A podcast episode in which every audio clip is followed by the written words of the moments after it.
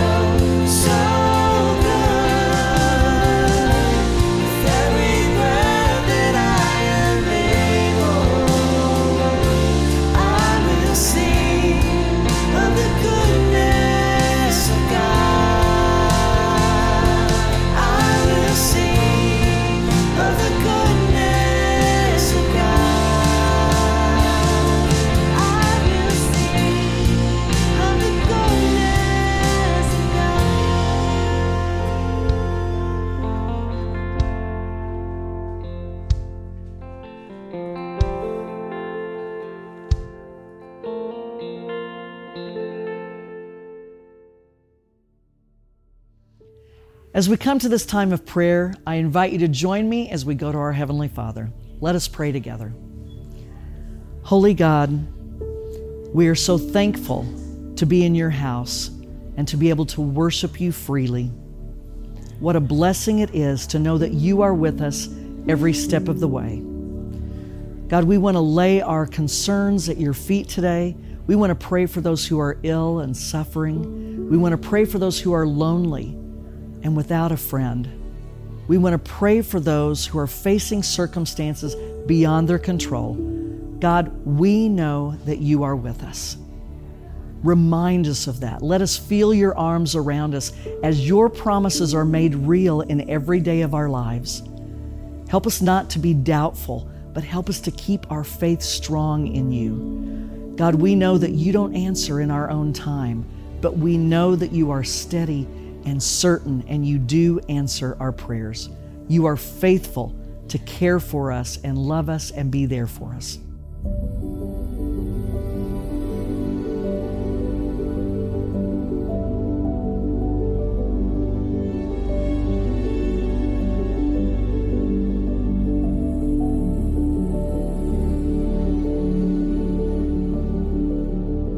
And now, God, as we continue in prayer, we want to say the prayer that your Son taught us, saying together, Our Father, who art in heaven, hallowed be thy name. Thy kingdom come, thy will be done on earth as it is in heaven. Give us this day our daily bread, and forgive us our trespasses as we forgive those who trespass against us. And lead us not into temptation, but deliver us from evil. For thine is the kingdom, and the power and the glory forever.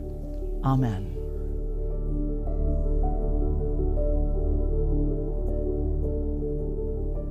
As we come to this time of offering, I want to share with you about the sacrament of holy baptism.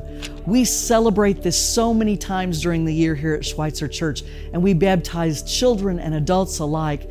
It is such a joy to share in an event like this. What a blessing it is that God shows Himself through the holy baptism. I want to tell you that we are getting ready to have our third annual river baptism at Schweitzer. We have a great time as a church family. We celebrate with a picnic and music, but above all, we celebrate baptisms in the river. It's a wonderful event and it's made possible by your support of this ministry and so many others that happen here at Schweitzer. I want to remind you that you can give online at schweitzer.church/give. Thank you so much for supporting God's ministries through our church.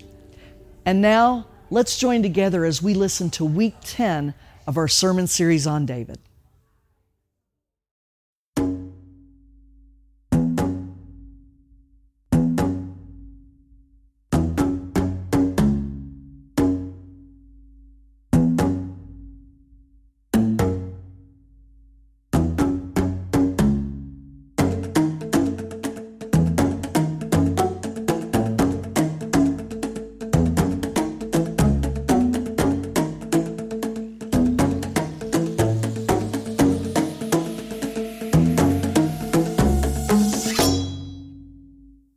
Hey, welcome today. My name is Spencer. We have a special treat today for the message. We have a guest preacher, a long-time Schweitzer pastor, my predecessor, Reverend Bob Casady, will be preaching today. I'm so excited for this. In fact, I gave him one of the very best passages in all of the story of David with the Davidic covenant. You are in for a treat. We're so excited. So here's Bob. Hello. Would you repeat these words after me? The Spirit of Jesus in me greets the Spirit of Jesus in you, that we might be one in Him. That's a greeting that Maxie Dunnam used for years, whether he was speaking one on one to an individual or whether he was speaking before hundreds of people in church. And we'll get back to the significance of that greeting at the end of the message. I'm Bob Casady one of the former pastors here, and I appreciate the opportunity to share with you this great story in this lineage of series of messages about King David. Thank you, Spencer, for giving me this opportunity. I've always appreciated Spencer and his ministry.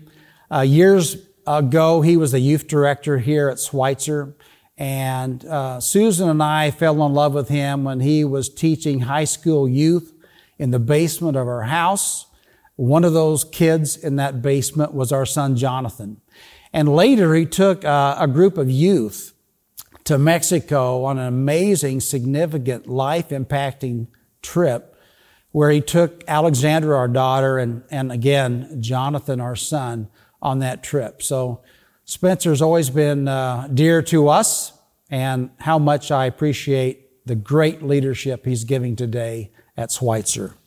Well, today we're continuing in this message series on King David. What a story. What an amazing figure. Of all the people in the Bible, I would love to sit down and share a meal with and just listen and talk with, with them about uh, David's got to be near the top of my list. This shepherd boy that was taken by the prophet Nathan, anointed, uh, the prophet Samuel, anointed by God to become the king of Israel. This one who was so loyal to Saul, who was a friend to Jonathan. This warrior king, this worshiper of God, this amazing figure is now at the pinnacle of his career. The kingdom has been established. He's no longer in hiding but he's now in his cedar palace and he has an idea. He has a noble thought. So let's join with David in 2 Samuel chapter 7, beginning of verse 1. Now it came about when the king lived in his house and the Lord had given him rest on every side from all his enemies, that the king said to Nathan the prophet, See now, I live in a house of cedar, but the ark of God remains within the tent. Nathan said to the king, Go, do all that is in your mind, for the Lord is with you. But in the same night, the word of the Lord came to Nathan saying, Go and say to my servant David, This is what the Lord says. Should you build me a house for my dwelling? For I have not dwelt in a house since the day I brought up the sons of Israel from Egypt, even to this day. Rather, I have been moving about in a tent, that is, in a dwelling place. Wherever I have gone with all the sons of Israel, did I speak a word with one of the tribes of Israel, whom I commanded to shepherd my people Israel, saying, Why have you not built me a house of cedar? So David has this noble idea. He has this great thought. He's living in a house of luxury. He looks out and he sees across the way, that God's Ark of the Covenant, God's presence is dwelling merely in a tent. So he wants to honor God by building him a temple. And he goes to Nathan the prophet. This is the first time we've met Nathan. It's not the last time we're going to hear from Nathan. And so he goes to Nathan and he consults with Nathan with his idea. And Nathan says, go for it. But that very night, Nathan is told by the Lord, no, this is not my idea. This, this is God's way of saying, I've got a better idea. Have you ever gotten ahead of God? I know I have. Whenever we get ahead of God, we step out and we do things that we think is for God, but really it's, it's for ourselves. And we find out later that it's much harder than it ought to be because God wasn't in it in the first place. And so we A-type personalities need to learn to slow down and thank goodness that David consulted Nathan before proceeding to build something that God never called him to build. It kind of reminds me of the story of Peter when he's up on the Mount of Transfiguration with James and John. And he's on that mountain. Jesus is transfigured before him in all his glory. And Peter, not knowing what to say or do, says, Well, Lord, it's good for us to be here. Let's build three tabernacles one for you, one for Moses, and one for Elijah. And in that moment, there's a voice that comes down from heaven. God says, This is my beloved Son. Listen to him. Ah, how we need to slow down and listen to God. Thank goodness that David had a Nathan to consult with. Do you have a Nathan? You know, we live in a culture that honors and idolizes individualism. We got to do our own thing. Even as Christians, sometimes we can think that Jesus and me, we got our own thing going. But we're never intended to live this life on our own journey or on our own understanding alone of God's truth in Scripture or how the Spirit is speaking into our life. No, you know, we may not be a prophet like Nathan, but if we live close to God, we can speak prophetically into the life of each other. We can speak words of encouragement and edification and comfort and correction. That's what we need to be for one another. We don't need to live a life as individuals. We need to live a life in community with other brothers and sisters in Christ. Over the decades of my life, I have been blessed to have spiritual directors and prayer partners and bands of brothers who would meet with me weekly. And we would gather and we would talk about how we felt like God was speaking to us that week and through the Spirit or in the stories of our life. And we would confess our sins to each other and we would pray for each other. We all need Nathans in our life, other companions in Christ to make major decisions about. So let's jump back into the story in chapter 7, beginning of verse 8. And we resume this conversation that the Lord is having with Nathan about what he's supposed to tell David. Now then, this is what you are to say to my servant David. This is what the Lord of armies says. I myself took you from the pasture, from following the sheep to be leader over my people Israel. And I have been with you wherever you have gone and have eliminated all your enemies from you. I will also make a great name for you, like the names of the great men who are on the earth. And I will establish a place for my people Israel, and I will plant them so that they may live in their own place and not be disturbed again. Nor will malicious people oppress them any more as previously. Even from the day that I appointed judges over my people Israel, and I will give you rest from all your enemies. The Lord also declares to you that the Lord will make a house for you.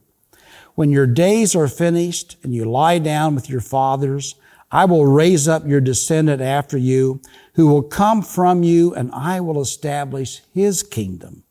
He shall build a house for, for my name, and I will establish the throne of his kingdom forever. I will be a father to him, and he will be a son to me. When he does wrong, I will discipline him with the rod of men and with strokes of sons of mankind. But my favor shall not depart from him, as I took it away from Saul, whom I removed from you. Your house and your kingdom shall endure before me forever.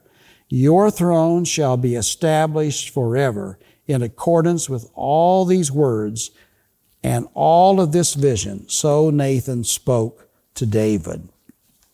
And so the Lord's message to David through Nathan is basically about two things. The first thing is he's going to give him a son. And that son is going to be a descendant of his immediate descendant. And his kingdom is going to be established. And the Lord's going to be a father to David's son. And he's going to discipline him when he needs to be disciplined. But his favor will not be removed from David's son. And David's son, David's descendant, is the one that's going to build the Lord a house. But there's a second thing that God says to David. He says, David, you had the idea of building me a house, but I got a better idea. I'm going to build you a house, David. And I'm not talking about a literal house. I'm going to build a house out of your family. And this house is going to be lasting forever.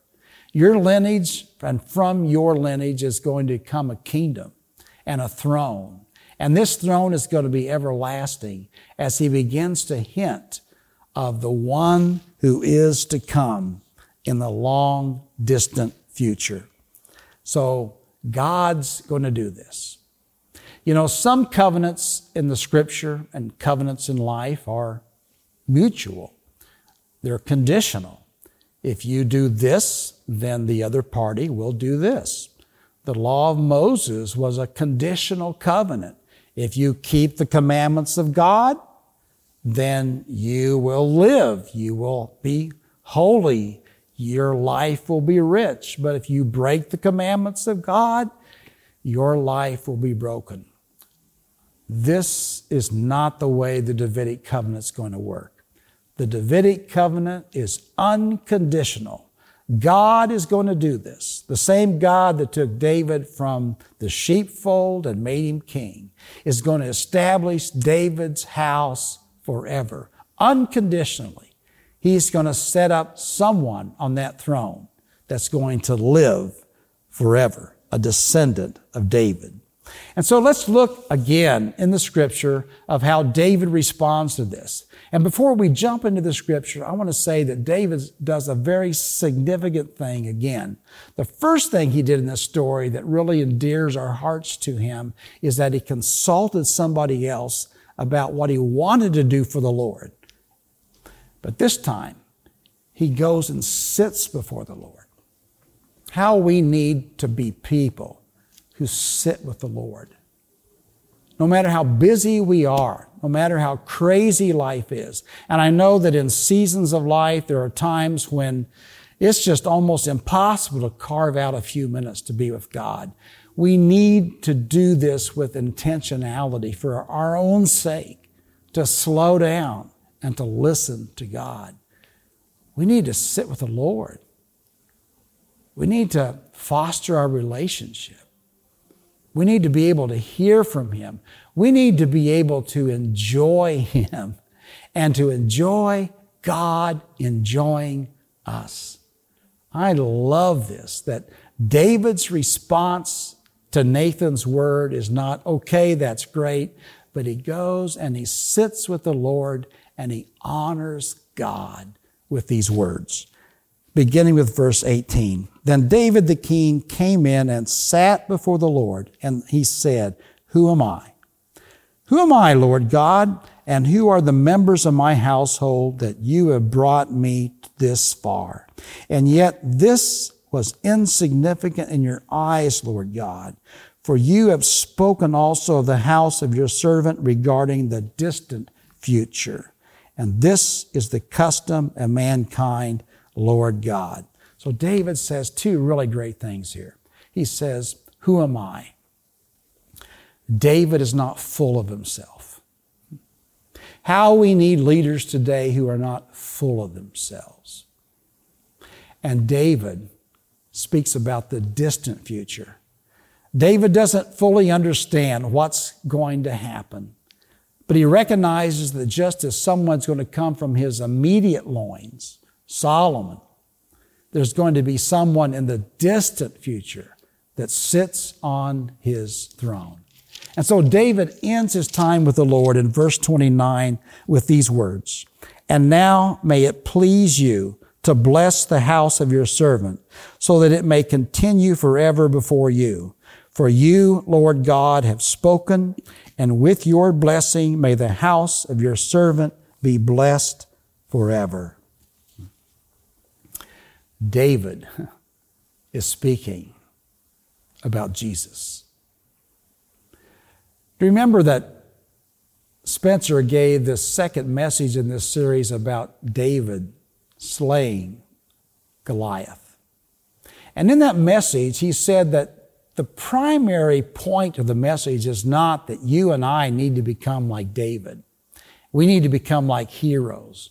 And we need to be able to fight our giants like David fought his. No, Spencer, in great insight, said, we need to identify with the people of Israel in the story. And just like they needed David to rescue them from their enemy, we need someone to come and rescue us from ours. For there are some battles that you and I cannot fight. We cannot ever win the battle over sin. We cannot ever win the battle over death. We need a deliverer. We need a savior. We need the son of David, our Lord and our Savior, Jesus Christ, who came and fought the battle for us, who on the cross took our sins on himself and canceled our sins through his shed blood. And we are raised, justified through his resurrection from the dead. Jesus Christ is our Savior. He's our King. He's our Lord. And He's the one that sits enthroned on David's throne forever.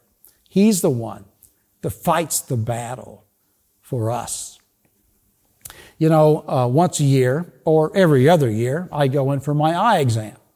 And as I go in for my eye exam, my optometrist, she tells me, now rest your chin here and look through these two circles. And she clicks through the different optics and she will ask repeatedly the question, now, which is better? This one or this one? Which is better, A or B? And she goes through this whole series of tests where she finds the right combination to prescribe the perfect lens where I can see 2020. The Davidic covenant is telling us that Jesus Christ is the lens from which we not only understand the scriptures, but we understand all of life. All the scriptures is pointing to Jesus. You know, the prophets did this. Jeremiah declares that Jesus is going to be that righteous branch without naming him by name. Isaiah speaks about the root that's going to come from Jesse's tree. Psalm 89 declares, verse 3 and 4, that I have made a covenant with my chosen. I have sworn to my servant David, I will establish your descendants forever, and I will build up your throne to all generations. The Gospels speak about this. Gabriel in Luke chapter 1 comes to the Virgin Mary and says that through you, through the son that you will bear, David's throne will be established. And in Matthew's gospel, as Jesus, that boy becomes a man and enters Jerusalem for the final time, the people line up along the streets, children of all ages, and they declare, Hosanna to the Son of David. In Acts 13, the Apostle Paul speaks about how that David's body decays in the grave, but the Son of David, his body will never see decay. Revelation 3 verse 7 talks about how that Jesus is holding the key of David. And the epistles speak of how that the house of David is our hope. In Romans 15 verse 12, the apostle Paul writes to the people of Rome and says that the house of David is the hope of Gentiles, of Gentiles. The house of David is our hope. Friends, you and I are a part of the house of David. God's building this house even today. And in this house of David, we are like living stones, says Peter in his words of the epistle, uh, 1 Peter chapter 2, verse 5. He says, You also, as living stones, are being built up as a spiritual house for a holy priesthood to offer spiritual sacrifices that are acceptable to God through Jesus Christ. He goes on to say that in verse 9, you're a chosen people. You're a royal priesthood. You're a holy nation for God's own possession. We're that living house. God is building the house of David now. That distant future that David spoke about is being fulfilled now. God's building his house.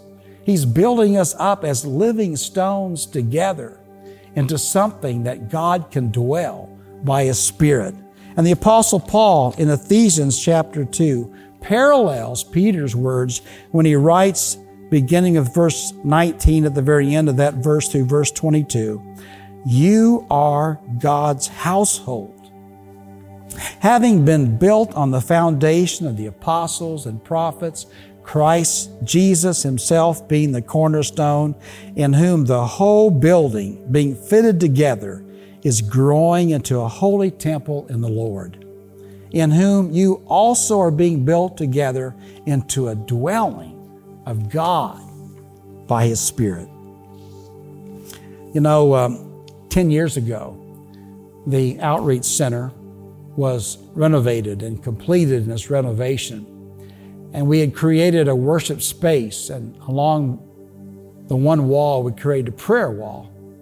And we asked everyone that worship there to, to write their own prayer, their own words of scripture or words to God on the black on the back of their block of wood.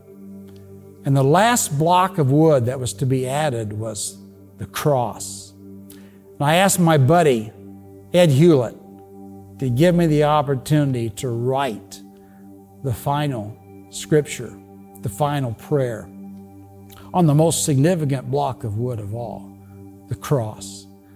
And what I wrote were the words of Ephesians 2, that we may be fit together, growing into a holy temple in the Lord, in whom we are being built together in a dwelling where God lives by His Spirit.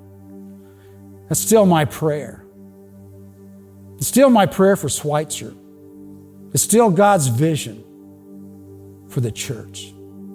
And so that greeting that the Spirit of Jesus in me greets the Spirit of Jesus in you, that we might be one in Him, is the reality of this spiritual house that you and I are a part of as the body of Christ. Let's pray. Thank you, God, for your servant David, who consulted Nathan and sat before you. Help us, like him, to take time to listen to you, to consult other godly companions in our lives.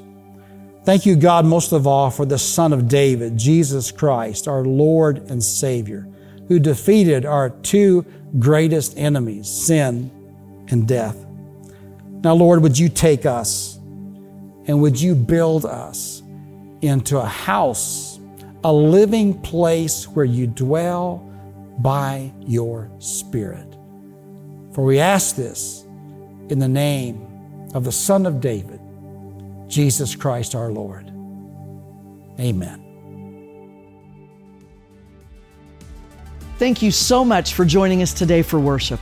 I want to thank our team that made this service possible and give a special thank you for that powerful message.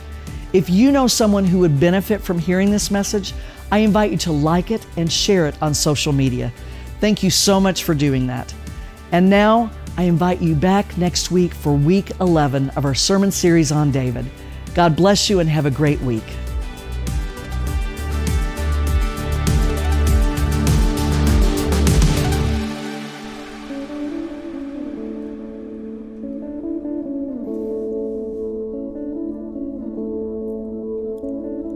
Lord, I confess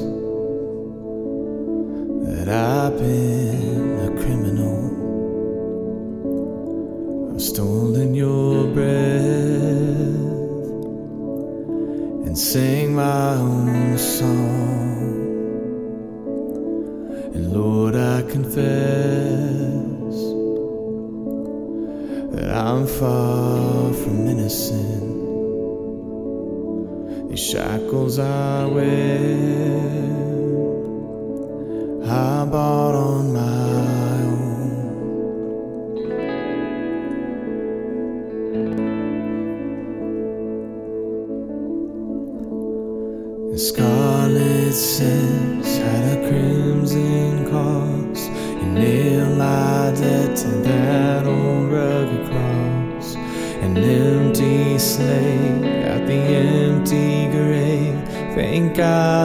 stone